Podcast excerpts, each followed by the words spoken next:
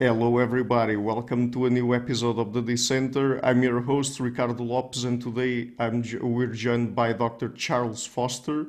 He is a fellow of Green Templeton College, a member of the Oxford Law faculty, a senior research associate at the Uehiro Institute for Practical Ethics, and a research associate at the Ethox Center and the Helex Center, both within the Faculty of Medicine.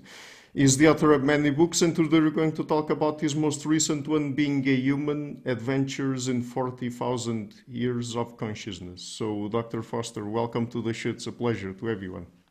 Great to be here, Ricardo. Thank you. Okay, so uh, let's perhaps start with the subtitle of your book. Why do you say that it is 40,000 years of consciousness? I mean, why start there? Well, let's pick up the story about 200,000 years ago. So 200,000 years ago in the fossil record, we see beings who anatomically are more or less identical to us. They might have slightly larger brains, but they're more or less us. But they don't behave like us. Um, for about 150,000 or so years, um, they're uh, very different. Um, and then about 50,000, 40,000 years ago, they suddenly start to look behaviorally like us.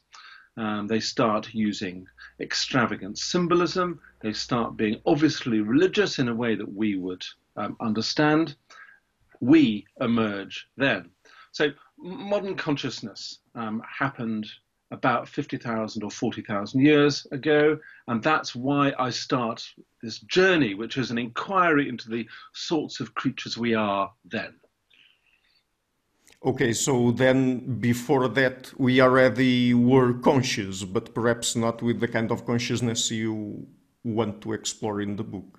Well, uh, my conviction in relation to many species and uh, my suspicion in relation to very many more species um, is that uh, lots of things apart from humans are conscious. Uh, but the particular type of consciousness, the particular manifestation of consciousness, uh, which we regard as quintessentially human, um, is something that we see from around 40,000, 50,000 years ago. Yeah. Mm-hmm. So back then in the upper Paleolithic, how did people live? And I mean, what were the aspects of how they lived back then that played an important role in their consciousness? They were hunter gatherers. Uh, they uh, were intimately, necessarily um, connected to the natural world. They had a sense of dependency on the natural world. Um, they saw the boundary between themselves and the natural world as a porous one. Um, I think it follows from that that they defined um, themselves um, in relational terms, and many of those defining relationships were with non-humans as well as with humans. Um, they were technologically very sophisticated, so they had uh, very sophisticated stone tools. They were adept at the use and transport and focused use of fire, and they were very religious. They had um, a sense of uh, the existence of other worlds apart from this one, and um, their relationship with those other worlds was crucially important to their understanding of, of who they were and how they should act. Mm-hmm. But compared to early periods in the in the evolutionary history of humans, I mean, what kinds of practices were developed back in the Upper Paleolithic that didn't exist before? So, if you go to a decent museum, um, and walk through the human evolution galleries, they're frankly pretty boring until you come to the Upper Paleolithic. Until you come to the Upper Paleolithic, you see rather dowdy artifacts, very functional. And then suddenly you turn the corner and there's the Upper Paleolithic, and you see symbolism, a great explosion of it. And the uh, debate continues as to how sudden this explosion was, but the fact of the explosion and the tectonic nature of the explosion is not in doubt. We see we see things like stone and bone, for instance, being made to stand for things other than stone and bone. So a piece of stone might be worked into the shape of a wolf, a piece of bone might be uh, worked into the form of a caribou. And that opened up um, a, a, great world of possibilities. If a stone could be an elk while still remaining a stone, um, what wasn't possible? Um, so I, I, talk in the book about this being a prismatic age. Um, when you shine white light through a prism, um, the light splits and is shown to be uh, full of entirely unsuspected colour. The Upper Paleolithic was an age in which it was discovered that the world was full of uh, complexity and uh, possibility um, that had never previously been um, suspected. And uh, one of those possibilities was the possibility that biological life wasn't the whole story.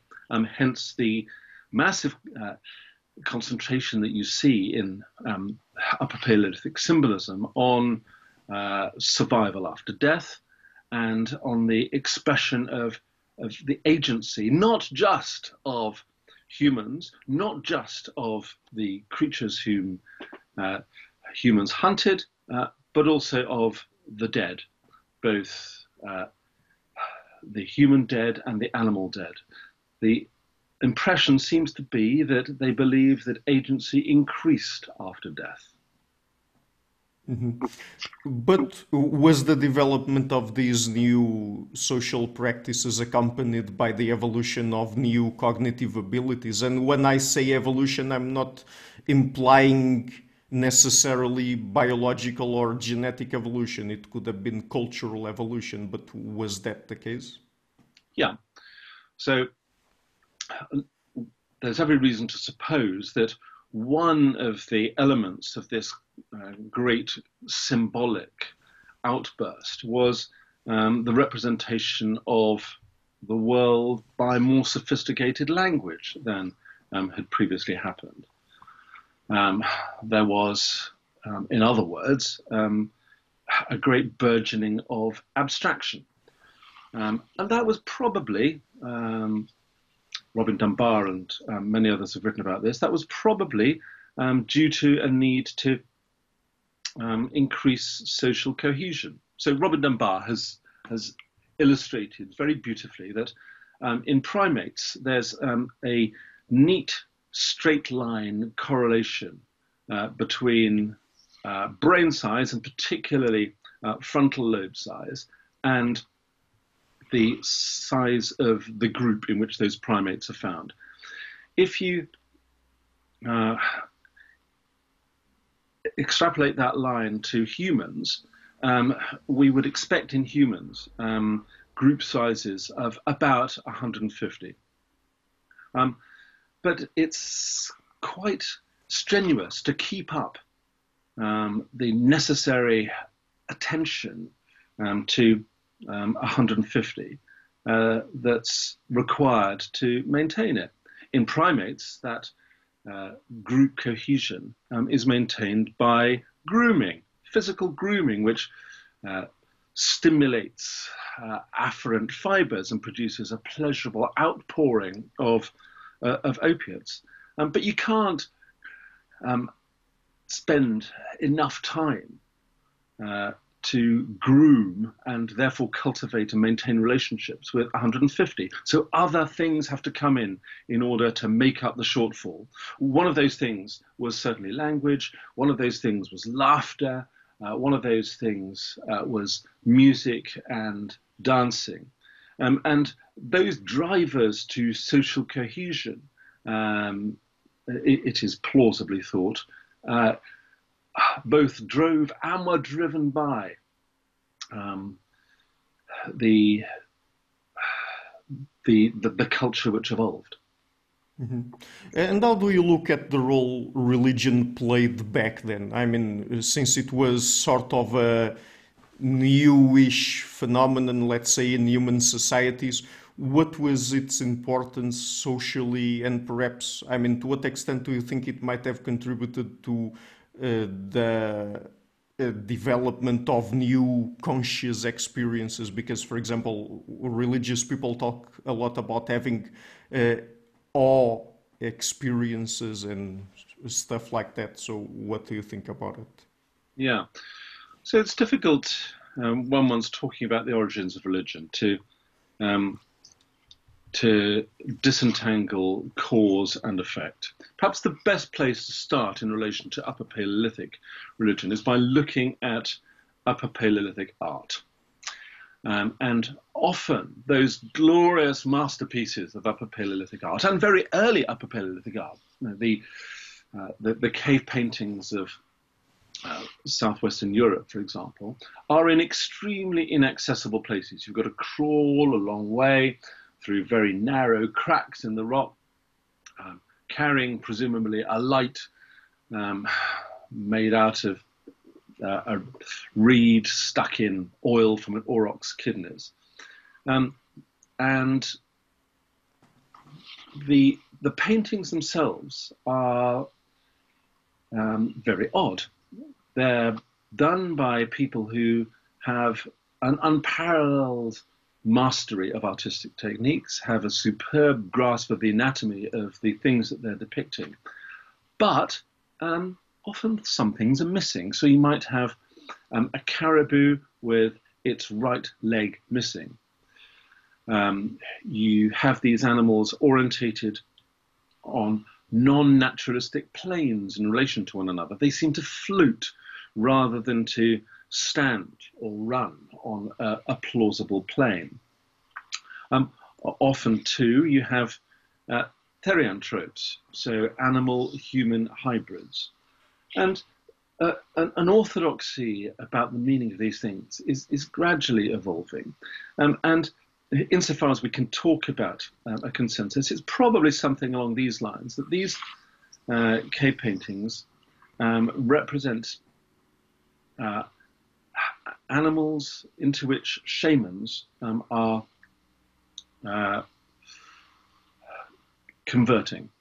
So a, a shaman uh, is depicted with the head of a wolf uh, because he or she is in the process of, uh, of turning to or from a wolf in order to go eh, as a spirit animal into the world beyond the cave wall.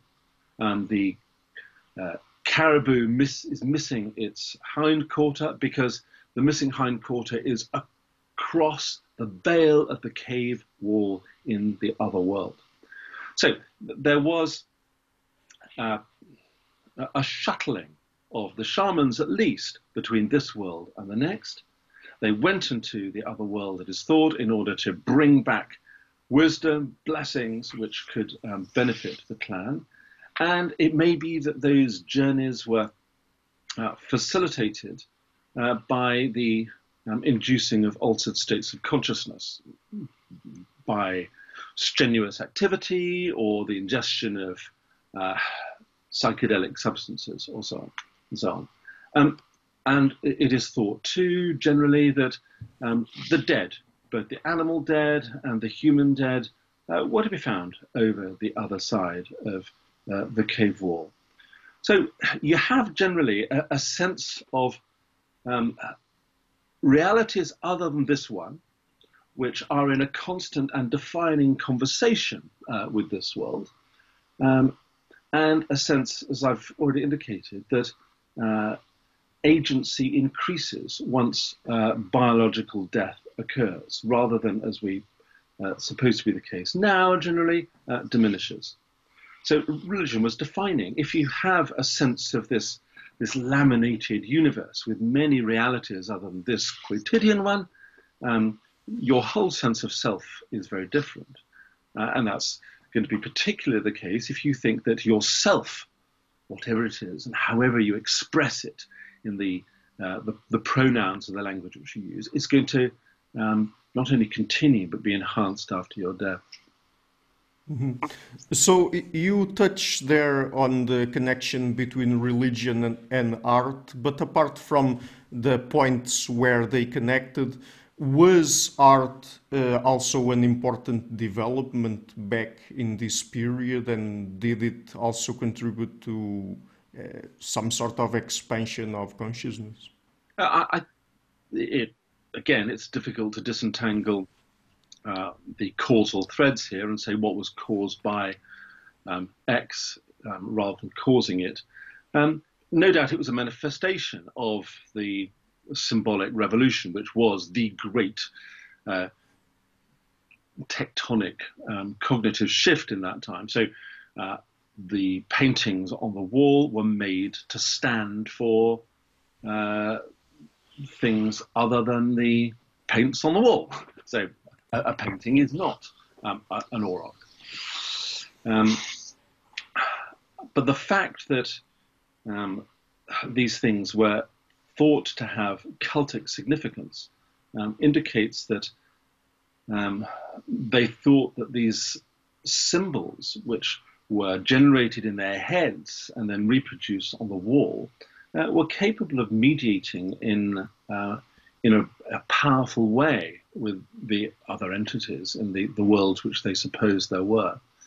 So yes, um, art no doubt played an important almost priestly function um, in the in the cognitive and uh, particularly the religious life of the Upper Paleolithic.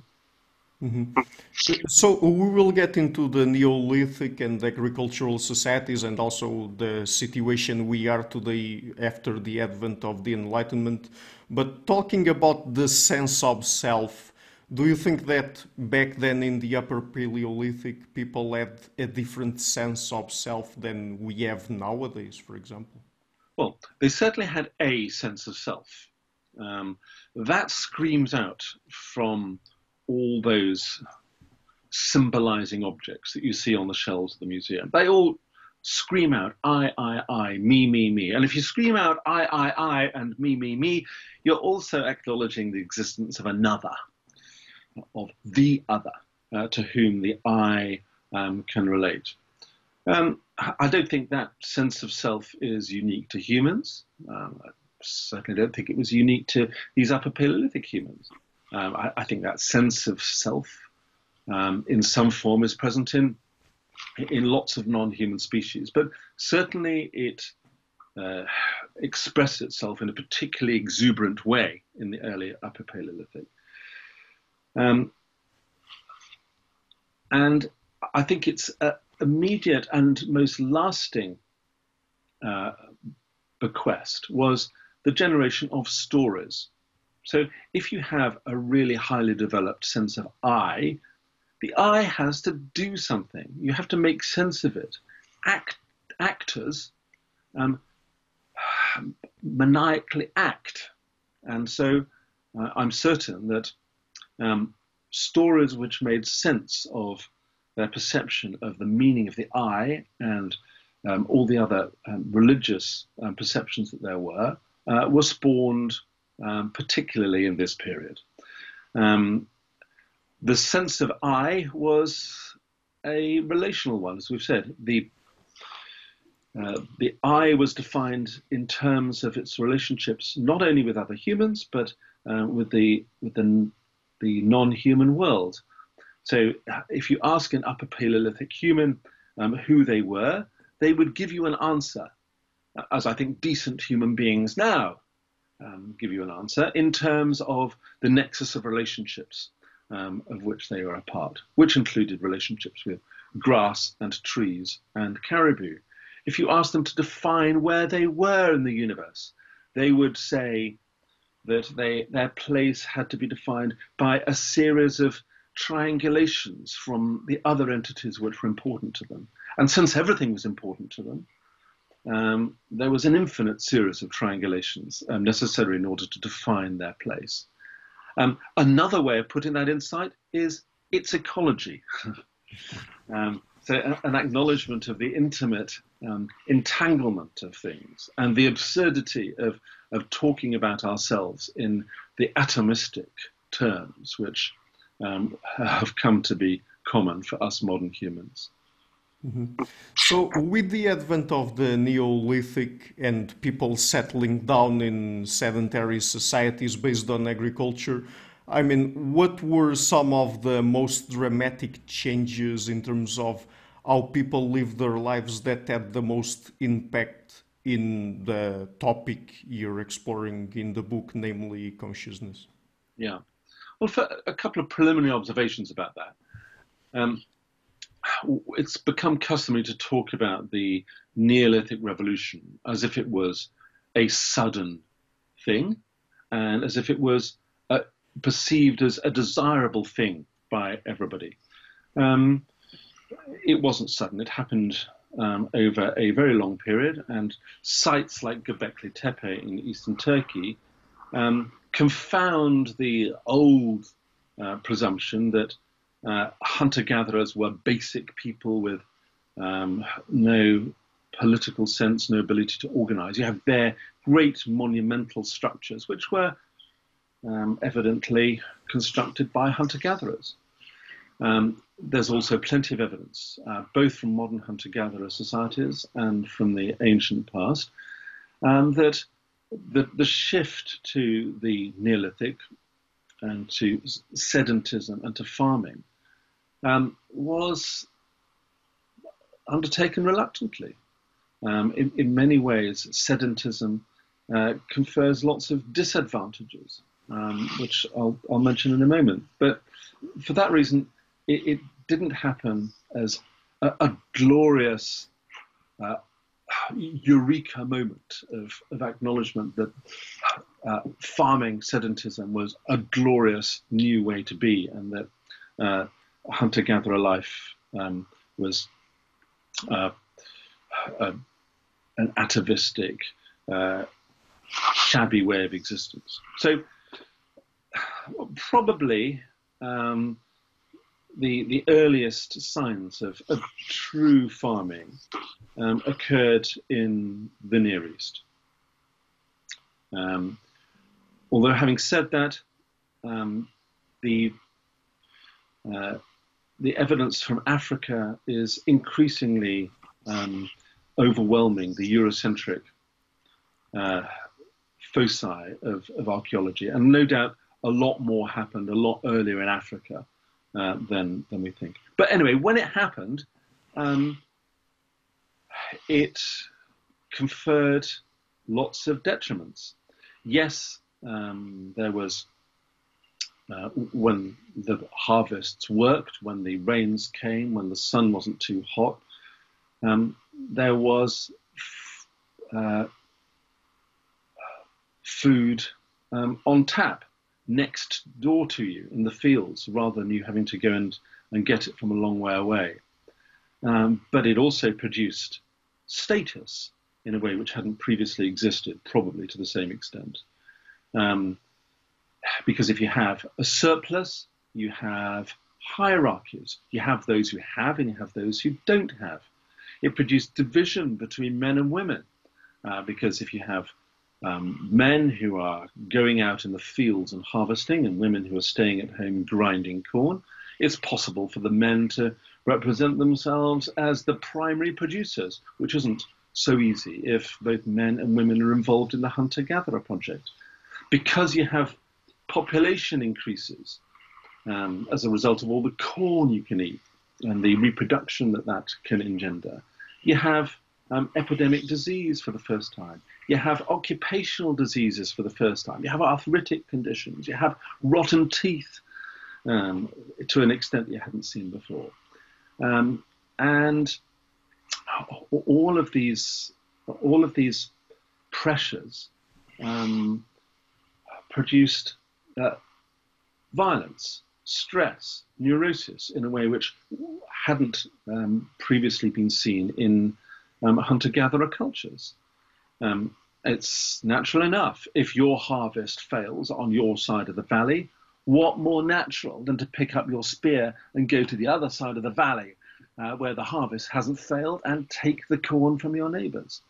So, um, although Steven Pinker would disagree with me, uh, I think the the general thought is that um, human human violence um, is plain in the archaeological record from the Neolithic onwards, and that there are only isolated and rather equivocal examples of it before that. So um, I'm rude in the book about uh, the Neolithic Revolution and its consequences. Uh, we drew lines across the land then, walls and fences, in order to contain uh, the animals uh, that we had tamed. We drew lines between uh, ourselves and other species, uh, which caused us to see ourselves as better um, than those other species, which ultimately resulted in the ecological catastrophes which uh, we're now grappling with. And we drew lines across our own minds. We created compartments, and our minds weren't as holistically uh, functioning as they had been previously. So, sorry, Ricardo, a very long answer to your very straightforward question. Uh, no, no problem at all. And since you mentioned that, considering all the advantages and disadvantages of moving moving from uh, hunter-gatherer to agricultural societies, would you say then that the Neolithic was a net negative? Uh, I, am afraid I would. Um, we can see in it the seeds of lots of our present personal, psychological, um, and political ills. Um, I've mentioned some of those already status, uh, hierarchy, uh, control of the non human world by humans, control of uh, human X by human Y, the subjugation of women. Um, uh, as well as the, the uh, biological detriments like um, diseases of, of, of, sedentism and diseases of, of, of, overpopulation. But perhaps the most toxic of the, uh, the things which the Neolithic produced um, was a consequence of the notion of the straight line. I've said something about those straight lines already. Straight lines across mines, straight lines across fields, um, but the only straight lines that you see in Upper Paleolithic cultures are the straight lines of erect penises um, in Upper Paleolithic art, which are typically uh, shamans um, in a, a, state of ecstasy, and the grid lines on um, the walls of uh, Upper Paleolithic caves, which uh, may indicate the entoptic phenomena associated with altered states of consciousness. After the Neolithic, straight lines are everywhere, and the most sinister straight line is the straight line which indicates progress. So it is assumed from the Neolithic onwards um, that not only should humans be getting bigger and better, in inverted commas, um, but there is evidence that they are doing so. Um, and so progress itself becomes uh, an object of almost religious veneration. Um, human achievement is seen not in terms of objective human thriving, not in terms of being happier or kinder or uh, more nuanced, but in terms of being bigger, better, increasing your surpluses, increasing uh, the difference between your society and the next. And by the acquisition of mere facts as opposed to um, the growth of wisdom. And it may be that we come to this when we start talking about the Enlightenment, um, but uh, central to the, the Enlightenment project was that notion of progress, which um, one can credibly link to lots of our uh, political and ecological crises. Uh, so, why is it that in the book you call the Neolithic the age of domestication? Uh, because, uh, as a matter of archaeological fact, it was the time when uh, we um, locked up for our own use um, in fields and paddocks next to us, creatures and plants which had previously been wild. Uh, but also, and more importantly, it became the time of our own domestication because we were the ones who were ultimately um, imprisoned most significantly by the walls and the fences. Um, and we can see, see one of the uh, consequences of domestication, both of ourselves and of uh, domestic animals, um, in brain function. So, domestic animals have smaller brains uh, than their wild counterparts, and particularly um, they have uh, smaller um, excitation systems, small, uh, a, less uh, active limbic system. Um, domestic animals are literally less alive than their wild counterparts. Um, and you see this extraordinarily even in domesticated fish. And I think you see it too in domesticated humans. Um, we are not as alive as our hunter gatherer forebears were. But was there anything positive in how our conscious experience changed uh, during the Neolithic, or do you think it was mostly negative? Well, I, I struggle to see that there was a, a net benefit of any sort. Um, it's commonly said that the Neolithic um, and farming produced um, leisure for reflection, and that one couldn't have had the the great philosophical discoveries of uh, of later ages um, without um, having your meat and your corn on tap. I think that's nonsense. The uh, the evidence suggests that hunter gatherers have a good deal more leisure than farmers. Uh, when uh, when farming uh, is introduced, um, hunter gatherers are normally only converted to it at the end of a whip or under uh, severe economic duress. But nonetheless, it is true that if you're a member of an elite in uh, a, a farming culture, um, you can live parasitically off the people who do the real graft in the fields, and then you might have more time to sit and write your poems and cogitate on the meaning of the universe. So, in that very limited sense, um, the Neolithic Revolution might have enabled a uh, a, a, few real uh, advances which might not otherwise have happened. But I think it came at a great cost, and the the the, the costs um, were costs which we are really experiencing now in a very dangerous way. Mm-hmm.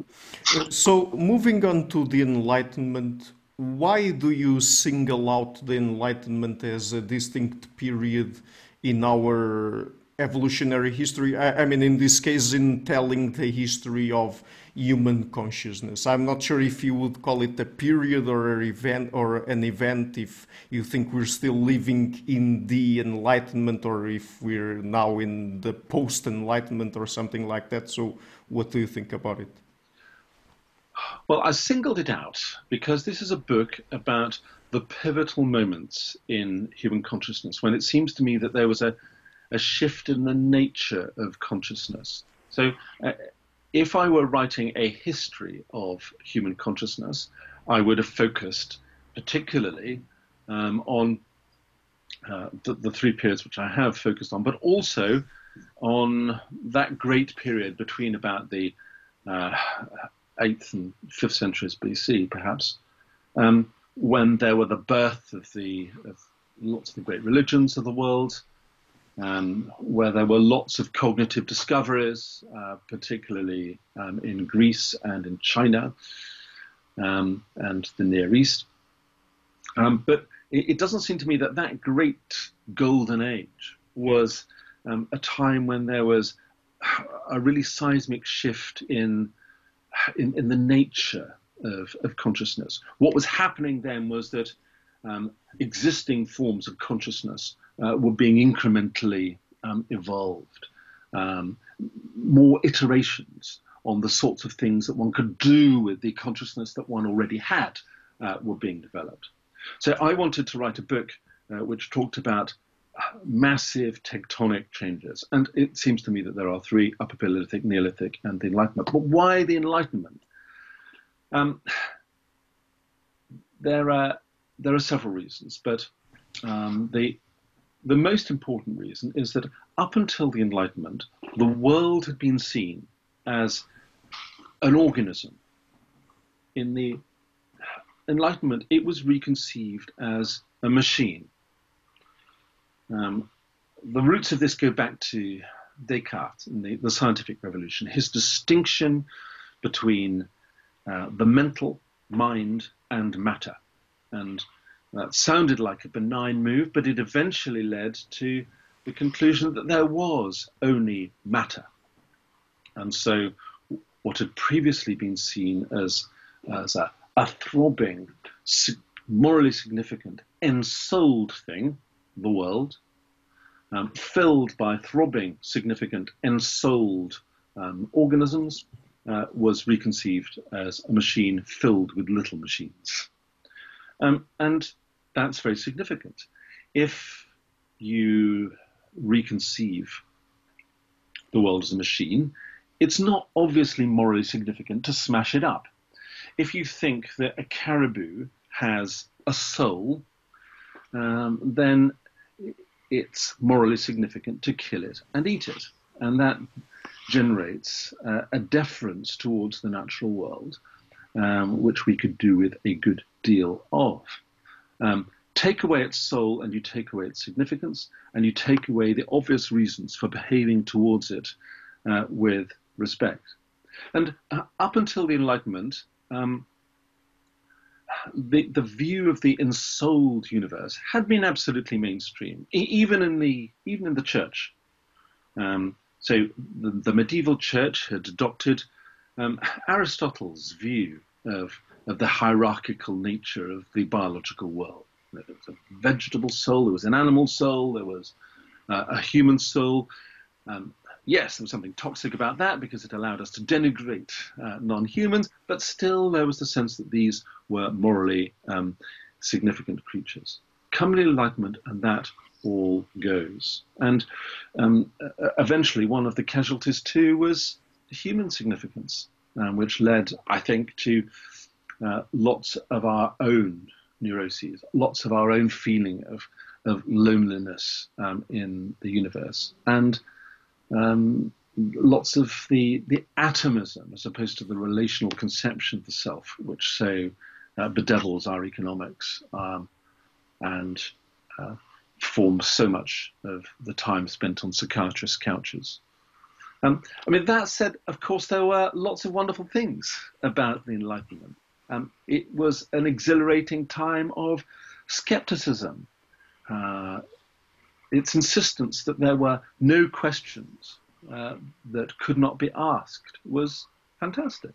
Um, it did free human minds from uh, lots of genuinely debilitating superstitions, but uh, it took away uh, the sustaining stories which uh, we need in order to thrive as humans. Mm-hmm. So, why do you think that our relation to what you call in the book the more than human world is so important? And I mean, by more than human, do you mean our relation to the rest of, for example, the biological world, or do you also include some religious aspect?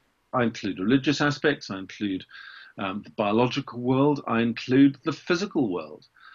Um, you know, as you know, there are many mainstream philosophers these days, uh, from Whitehead onwards. Whitehead, Strawson, and Nagel spring to mind, who um, insist that the best, most parsimonious solution to uh, the otherwise intractable problem of of how you get consciousness from unconscious matter is to um, suppose that uh, all things have consciousness in some form. So if you have consciousness in an electron and have consciousness in a badger, um, we live in a universe in which the possibility of relationship is is endless, and it takes us back to almost where we started.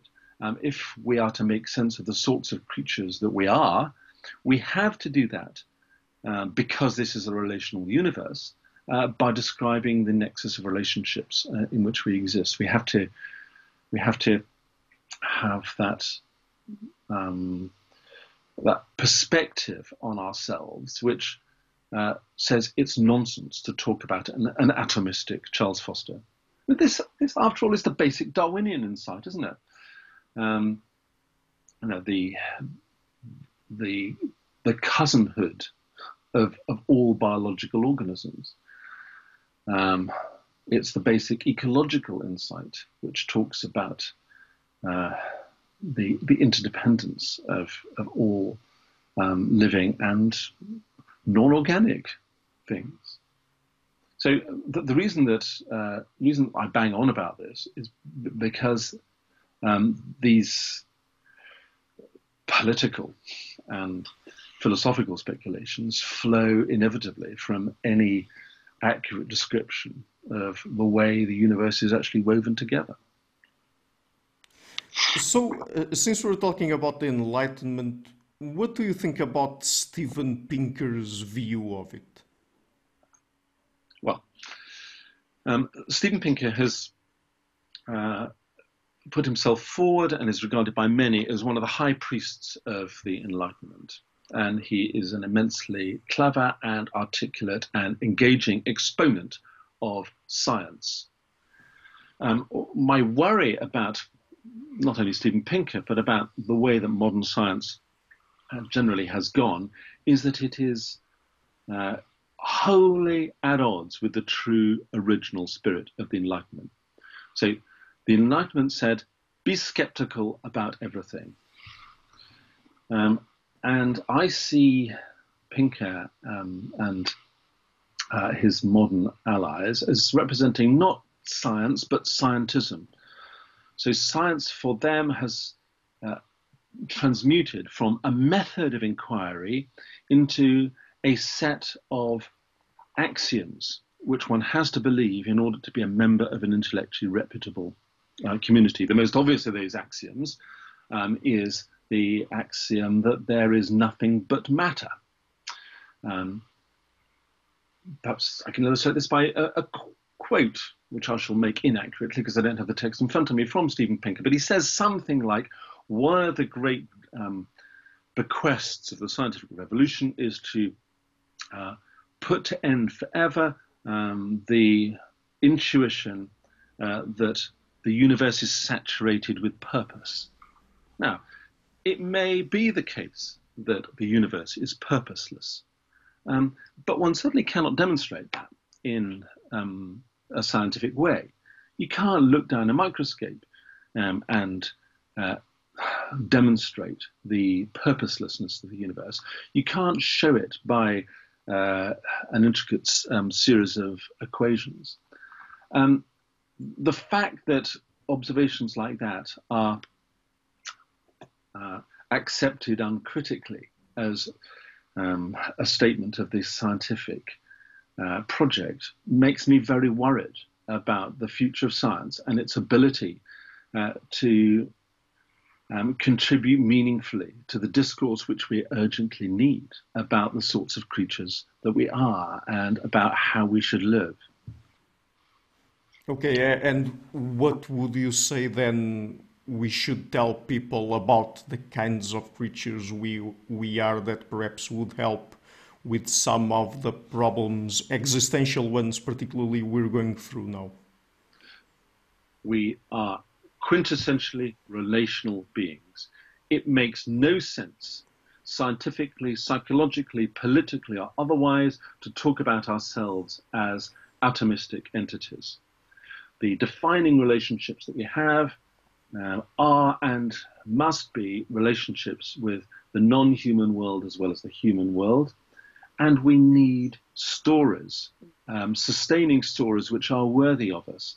The only prominent story um, in the current marketplace is the demeaning story of the free market, which uh, sees human beings as significant only because of their ability to contribute to the economy. Now, we need stories which make more sense of the sorts of creatures that biology and archaeology have demonstrated that we are and what we perceive ourselves to be. And those are old stories. Um, and in this book, I travel back into the deep past in order to try to retrieve some of those stories so that I can begin to live by them and so can be a slightly less unsatisfactory husband, father, friend.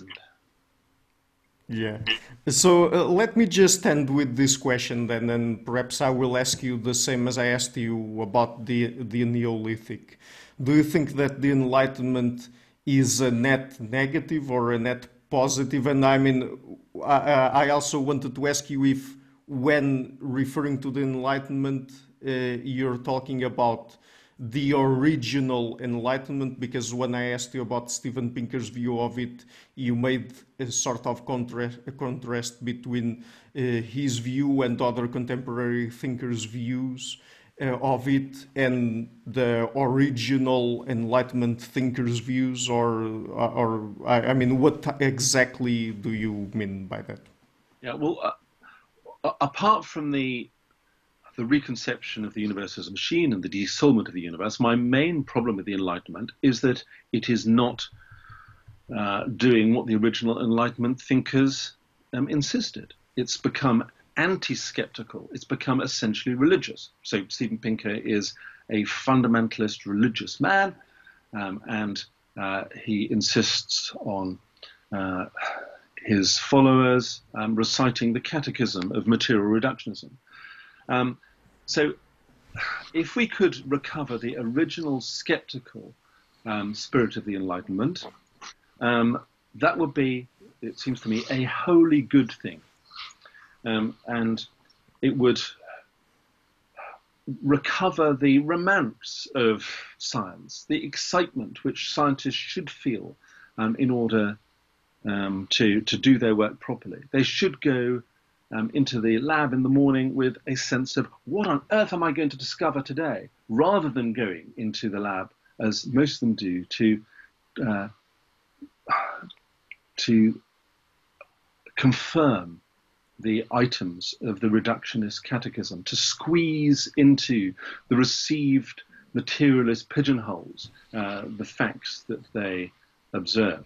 Now, if science were doing what the Enlightenment hoped that it would, it would discover, I'm certain, uh, that the world is far more wonderful than the materialist uh, reductionists insist that it is. It would look um, excitedly rather than fearfully at the outliers, which um, in uh, the history of science have taught us far more about um, the real nature of the world than looking at the things which are in the center of the bell curve.